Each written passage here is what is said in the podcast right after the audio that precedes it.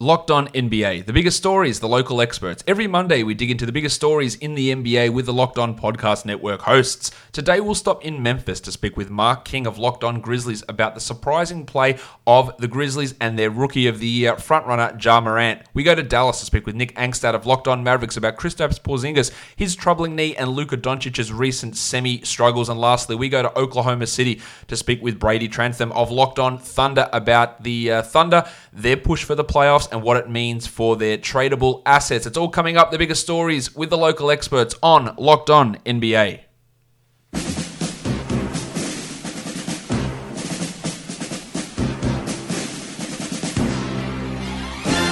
You are Locked On the NBA, part of the Locked On Podcast Network.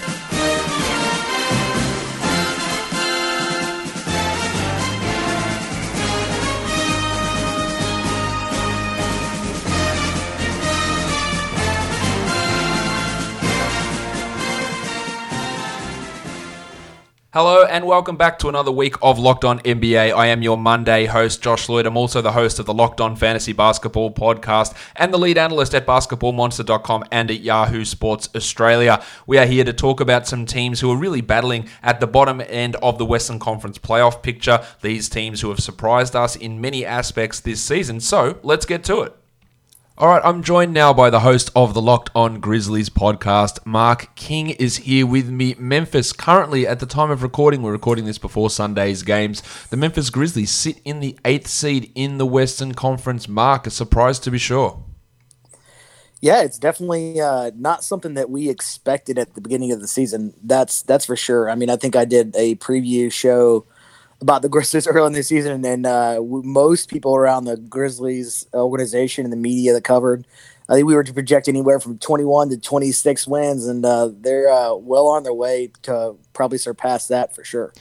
They've won their last four games. Uh, they they beat the Clippers, they beat the Suns, they beat the Wolves, and they beat the Spurs. You know, two of those games in there, maybe not the greatest of opponents, but getting big wins over the Spurs and the Clippers, especially against San Antonio, a team that is competing with them for that eighth seed. They're currently uh, one win ahead of the Spurs at the moment. Have played more games. They're uh, one and a half games up on the Blazers and one and a half games up on the Suns and the Wolves. So all of those teams in that area, you know, knocking them off is really key to being able to to grab onto that playoff spot. With Memphis, you're clearly moving into that rebuild mode, trading Marc Gasol last season, Mike Conley in the off season. How hard do you think they're going to be pushing for this playoff spot, or, or are they still more in asset accumulation mode?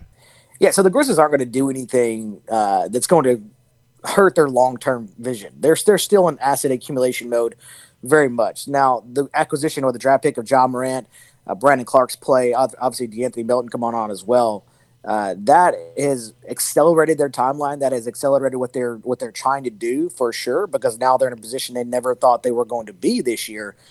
But that being said, what they do at the trade deadline is still going to be for the long term vision of this team. Now that's going to be trading Andre Iguodala, maybe Solomon Hill, Jae Crowder, those type of things.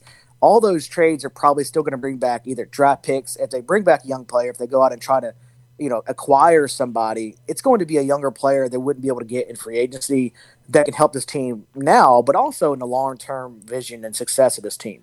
I was going to ask you about Jae Crowder. Obviously, they're starting small forward. Like those guys, like Iguodala, obviously not playing with the team, is not going to play with the team. Solomon Hill's in a, a, really fringe role, but Crowder is a key part now. He's one of the most inconsistent players in the league, but he's still providing those big minutes on the wing there. So I, I was going to ask if you think that this you know, uh, run of form and the way they're going would lessen a Crowder likelihood of a trade. Like those other guys, I think they're, they're gone. There's no worries about that. But how Crowder is going, is he still someone that if they could get two seconds back for him, they would still do that? Or would they value what he is providing now, yeah, and push and help the development of these guys? Is that more of a, uh, of a discussion that needs to be weighed up, do you think? Yeah, I mean, it's definitely a discussion. I mean, what Crowder is, Jae Crowder is a, is a big voice in the locker room. I mean, all this young guys, he is a, a huge leader and a huge part of what they do uh, in terms of on the floor, in the locker room, in practice, all that. That being said, it's still Jae Crowder. It's still not a part of long, he's still not a part of the long term plans. And if you can get something for him, and I even you know if you can get two seconds, maybe you still do that deal. But it is a conversation if someone's offering you just a second round pick and maybe it's a late one. Maybe you just hang on to Jae Crowder to, to help you know teach this team how to win and how to play in this league and be consistent because it is a team full of young guys and, and veteran voices are always always going to be helpful in those situations. I mean, you look at the Kings; they you know play, teams that have just a ton of young guys, not a lot of veterans. They those teams tend to struggle, even if their young guys are very talented. So, uh, you know, you do have to weigh that you know that that decision of Jae Crowder for you know maybe just one second round pick, but you're still shopping him nonetheless. I think he's a guy that could probably help a a uh, playoff team, and I think at the end of the day, probably is dealt. But it is a conversation you have internally what he provides to your team versus what you can get for him. Speaking of young players, Ja Morant has been excellent this season, averaging 18 points and 7 assists. And the thing I think has surprised me the most is just how efficient his shooting has been 39% from three, 49% overall. Uh, he looks at home out there. There's plenty of highlight plays from Morant. Um, there were some concerns about how he would you know, do in the NBA, how that shooting would look, and how he would go defensively. But I think he's exceeded pretty much everyone's expectations, and he is the clear rookie of the year front runner. Now we know that he's good; he's already well ahead of the the curve in terms of rookie point guards. But in terms of what you've seen from Morant so far this season, like what sort of ceiling are we looking at here? Are we talking future All Star, future All NBA? Like what level have you seen in this development in terms of you know the the young point guards that you've seen come through the NBA? Where's Morant sitting at the moment? You know, Ja Morant is he is a talent that is it, it, it's like it's not like the Grizzlies have ever had. I'll put it like that. The Grizzlies have never had someone as good as Ja Morant on the floor ever, and he is exceptional at making people miss. He, obviously, people have seen his, his handles. You know, those are exceptional skills, court vision, all those things. But some things that you know were probably talked about and and things that people were afraid of was maybe his finishing around the rim, his body, his shooting. And he's proven that he can do all those things. Now his shooting isn't his three point shooting, the volume isn't where it probably you'd like it to be, but he's efficient with his shot. He takes them in the right spots. And if you can get that down, there'll be really it'll be really difficult to stop. You've seen, you know, he's gone up against a lot of elite point guards already this season and he's hold his own and sometimes been better. Uh, I think the ceiling for Ja Morant is, is very high. I, I really do. Uh, he's a guy that continually every night you watch him, it's he just does something different and, and something new, and you're just you're just fascinated to watch him play. And if you know, I think once he learns how to play against bigger defenders, and that's what people have been doing him been doing to him over the last couple weeks. They've been playing wings, bigger shooting guards on him instead of just straight up point guards. He's kind of struggled with that at times. Once he figures that out, and he generally is still good in those games, but once he figures out how to play those defenders and be exceptional like he was at the beginning of the year against just straight up point guards, that will change the game and dynamic totally. But uh, if you ask me right now, I think he's a future superstar in the league that's the way it's definitely looking at this point. He has got all that written all over him, and again, just so far ahead of where you expect a rookie point guard to be in the first you know 30, 40 games of their NBA career. The thing I guess we worry about him is the way that he flails himself around on the court and, and uh, dangerous looking type falls after drives and dunks. That's always a worry when you see players doing that, but everything else has been supremely positive for Morant. So if you want to hear about how the Grizzlies go ahead and uh, try to chase this eight seed in the Western Conference. Mark's going to have it all covered for us over on Locked On Grizzlies throughout the re- week and throughout the rest of the season. Mark, thanks for jumping on Locked On NBA with me. Appreciate it, man. Anytime. To get fit in 2020, you don't have to join a gym or pay a ton for overpriced fitness equipment. The best way to get in the best shape of your life is with Echelon. If you go to echelonfit.com, discover their EX1 connected fitness bikes that offer a high quality at home cycling experience at less than half the price of a Peloton. And with your daily live and on demand studio classes right in your home, you'll never have to step foot in a gym. You'll love Echelon. But if you aren't 100% satisfied, we'll give you your money back. Join the hundreds of thousands of men and women who are getting fit with Echelon. Don't pay a ton for Peloton. Buy an Echelon bike today for under $1,000. Go to echelonfit.com slash L-O-N-B-A to learn about their limited time free Apple iPad and complete details of this exclusive offer. Echelon, it's your time. That's E C H E L O N fit.com slash L O N B A. Echelonfit.com slash L O N B A. Now it's time to bring in the host of the Locked On Mavericks podcast. Nick Angstadt is here with me today to talk about the Dallas Mavericks team, who at the moment uh, weathering a, uh, a little bit of a storm in terms of injuries because Kristaps Porzingis, Nick, has missed the last seven games with what they're calling knee soreness, I believe. It's not the same knee that he tore the ACL on, and we were told that you know, when he pulled out of that game against the Thunder back on uh, on New Year's Eve that it was you know, nothing to be too concerned about, but he's been out for the last seven games. Like, what's going on with Porzingis and his knee? Yeah, the Porzingis thing is is very odd. Um, they just they've just been calling it knee soreness. They're not really saying anything more. They're kind of just it, it almost seems like they're hiding behind the knee soreness, you know, vernacular. Like they're just gonna put it as this, and then they're obviously everyone knows that they're gonna play it really cautiously with Kristaps Porzingis. He's obviously torn his ACL before, missed an entire season. This is not the same knee that he tore, you know, that ACL in, and so. Uh, I guess that I mean he's seven foot three. He's a huge guy. He just put on a bunch of weight, and so you wonder if maybe that has something to do with it. There's just so many questions, right? Like we just don't have any answers. We have so many questions popping up. But he's missing games. The Mavericks are really they're really proving that they need Kristaps Porzingis. That he means a lot more than maybe some people thought. You know, looking at his numbers, you'd say, oh, 17 points, like nine boards, like that. You know, it's pedestrian, whatever. Not like an all star, max level guy, but he's he means so much to this team. Yeah, and that's that's really coming to the fore now. Like they did have a big win over the Sixers, but prior to that, they'd lost two in a row to the Nuggets and the Lakers. Not an easy stretch of games by any means, but a, a weird loss to the Hornets. They lost that game to the Thunder, where Porzingis was out as well. So uh, it's been a little bit up and down, a little bit rocky for the Mavericks, who currently uh, sit in the sixth seed in the Western Conference, 24 and 15 at the moment. Still going along strongly and still, you know, it looked like a, a fairly strong lock for the playoffs, but it has been a little bit of a drop off. Have we got any idea of when Porzingis might be coming back? We don't. I mean, he got that you know injection in his knee the other day. The the plate plasma rich platelet something. You know, just like a kind of a, a boost and trying to figure out what what's going on with it. But um, we don't really know. We don't have a, a thing that. That's why they've just been saying um, knee soreness because there's no timetable on it. There's nothing you know behind it. Again, it's just more questions. But this stretch goes back even you know farther than just Porzingis being out. Luka missed a bunch of games starting like December 14th when he went out against the Heat. Uh, and I think the Mavericks are eight and nine or seven and eight in that stretch. And so this has been a, a long stretch of injuries where they just haven't had their full team that they've been kind of struggling. What do, what do you make of, of Doncic at the moment? Obviously, started out the season hot. He's had some issues recently with efficiency. Obviously, we saw that you know viral picture of him ripping his jersey in frustration at some of his free hmm. throws.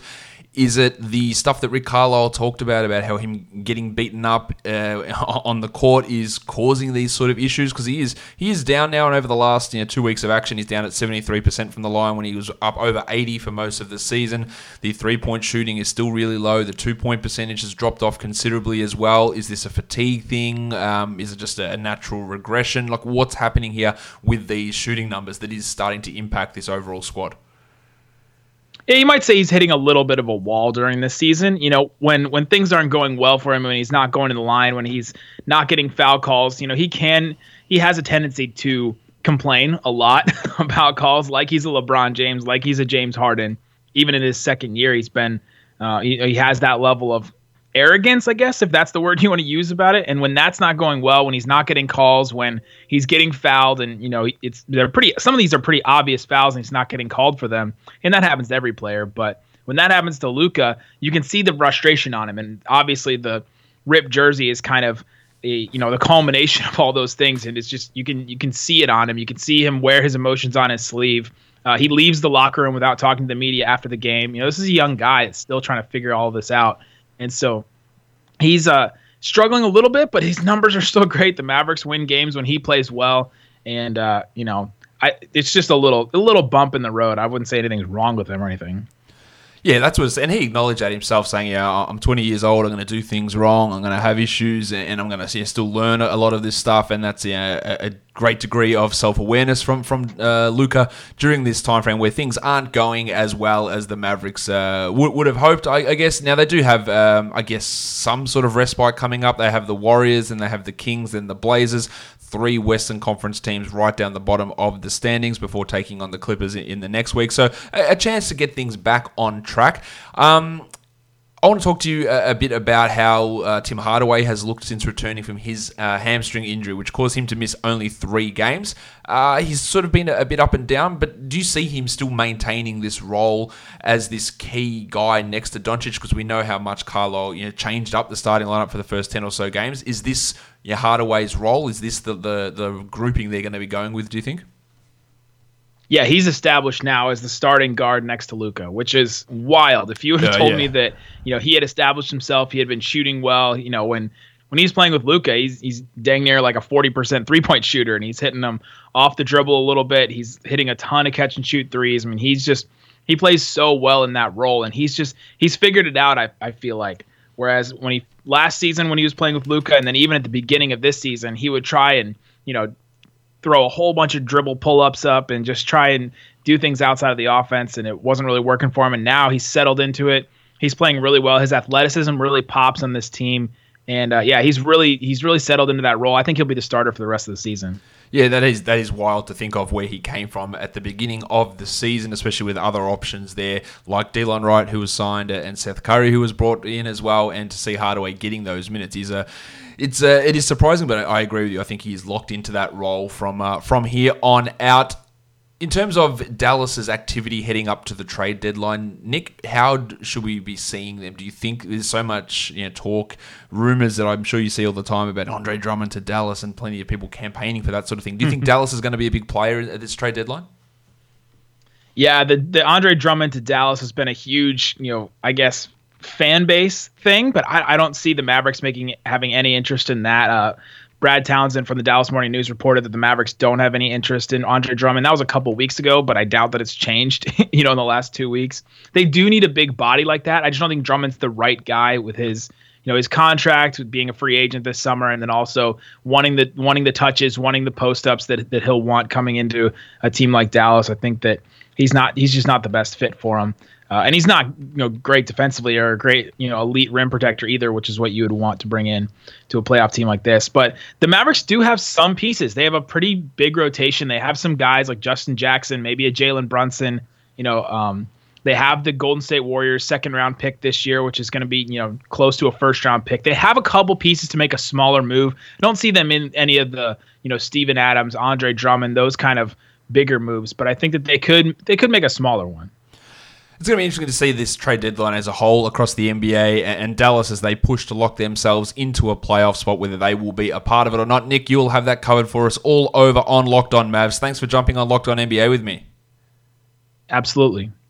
Now let's bring in the new host of the Locked On Thunder podcast. Brady Trantham is here with me today on Locked On NBA to talk about a Thunder team that's surprising many people with how they are traveling at the moment, 22 and 17, comfortably in the Western Conference playoff pitches. Most people, Brady, thought that the Thunder would be your big time sellers after moving on from Paul George and Russell Westbrook, but with how they're sitting comfortably in the playoffs, I would have to think that that narrative is changing at the moment, and players like Danilo Gallinari, Steven Adams, Chris Paul, Dennis Schroeder, that they are probably more likely to stick with Oklahoma City through this uh, trade deadline.